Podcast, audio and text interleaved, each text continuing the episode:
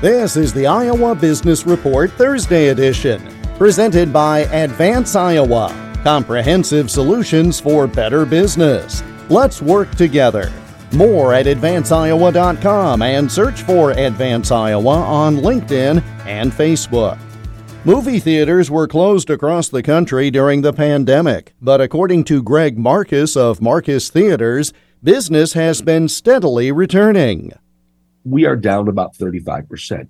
But it's not because people aren't coming to the movies. The number of movies released is down 35%. The per movie attendance is relatively similar. The biggest problem we're having is getting Hollywood to give us enough films because they're behind. You know, they face the same supply chain issues we have. Post production houses are busy. And also, they are trying to supply product to their streamers. There's only so much product that can be made frankly, that's been our biggest challenge is getting enough movies, not people coming to the movies. I mean, Top Gun was one of the biggest movies of all time. Last year, Spider Man was one of the biggest movies of all time. And I think that Avatar is about to be one of the biggest movies of all time. and how do you have the biggest movie of all time? You know, if your business people don't want to come, that doesn't even make sense. It doesn't make sense. And even, you know, the smaller films that they claim you can see at home are working. Ticket to Paradise, George Clooney, Julia Roberts, it worked. Lost City, with Channing Tatum and uh, Sandra Bullock. It worked.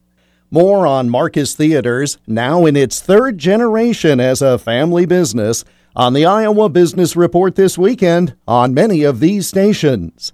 The Iowa Business Report is presented by Advance Iowa, educating, guiding, advising, and coaching Iowa businesses.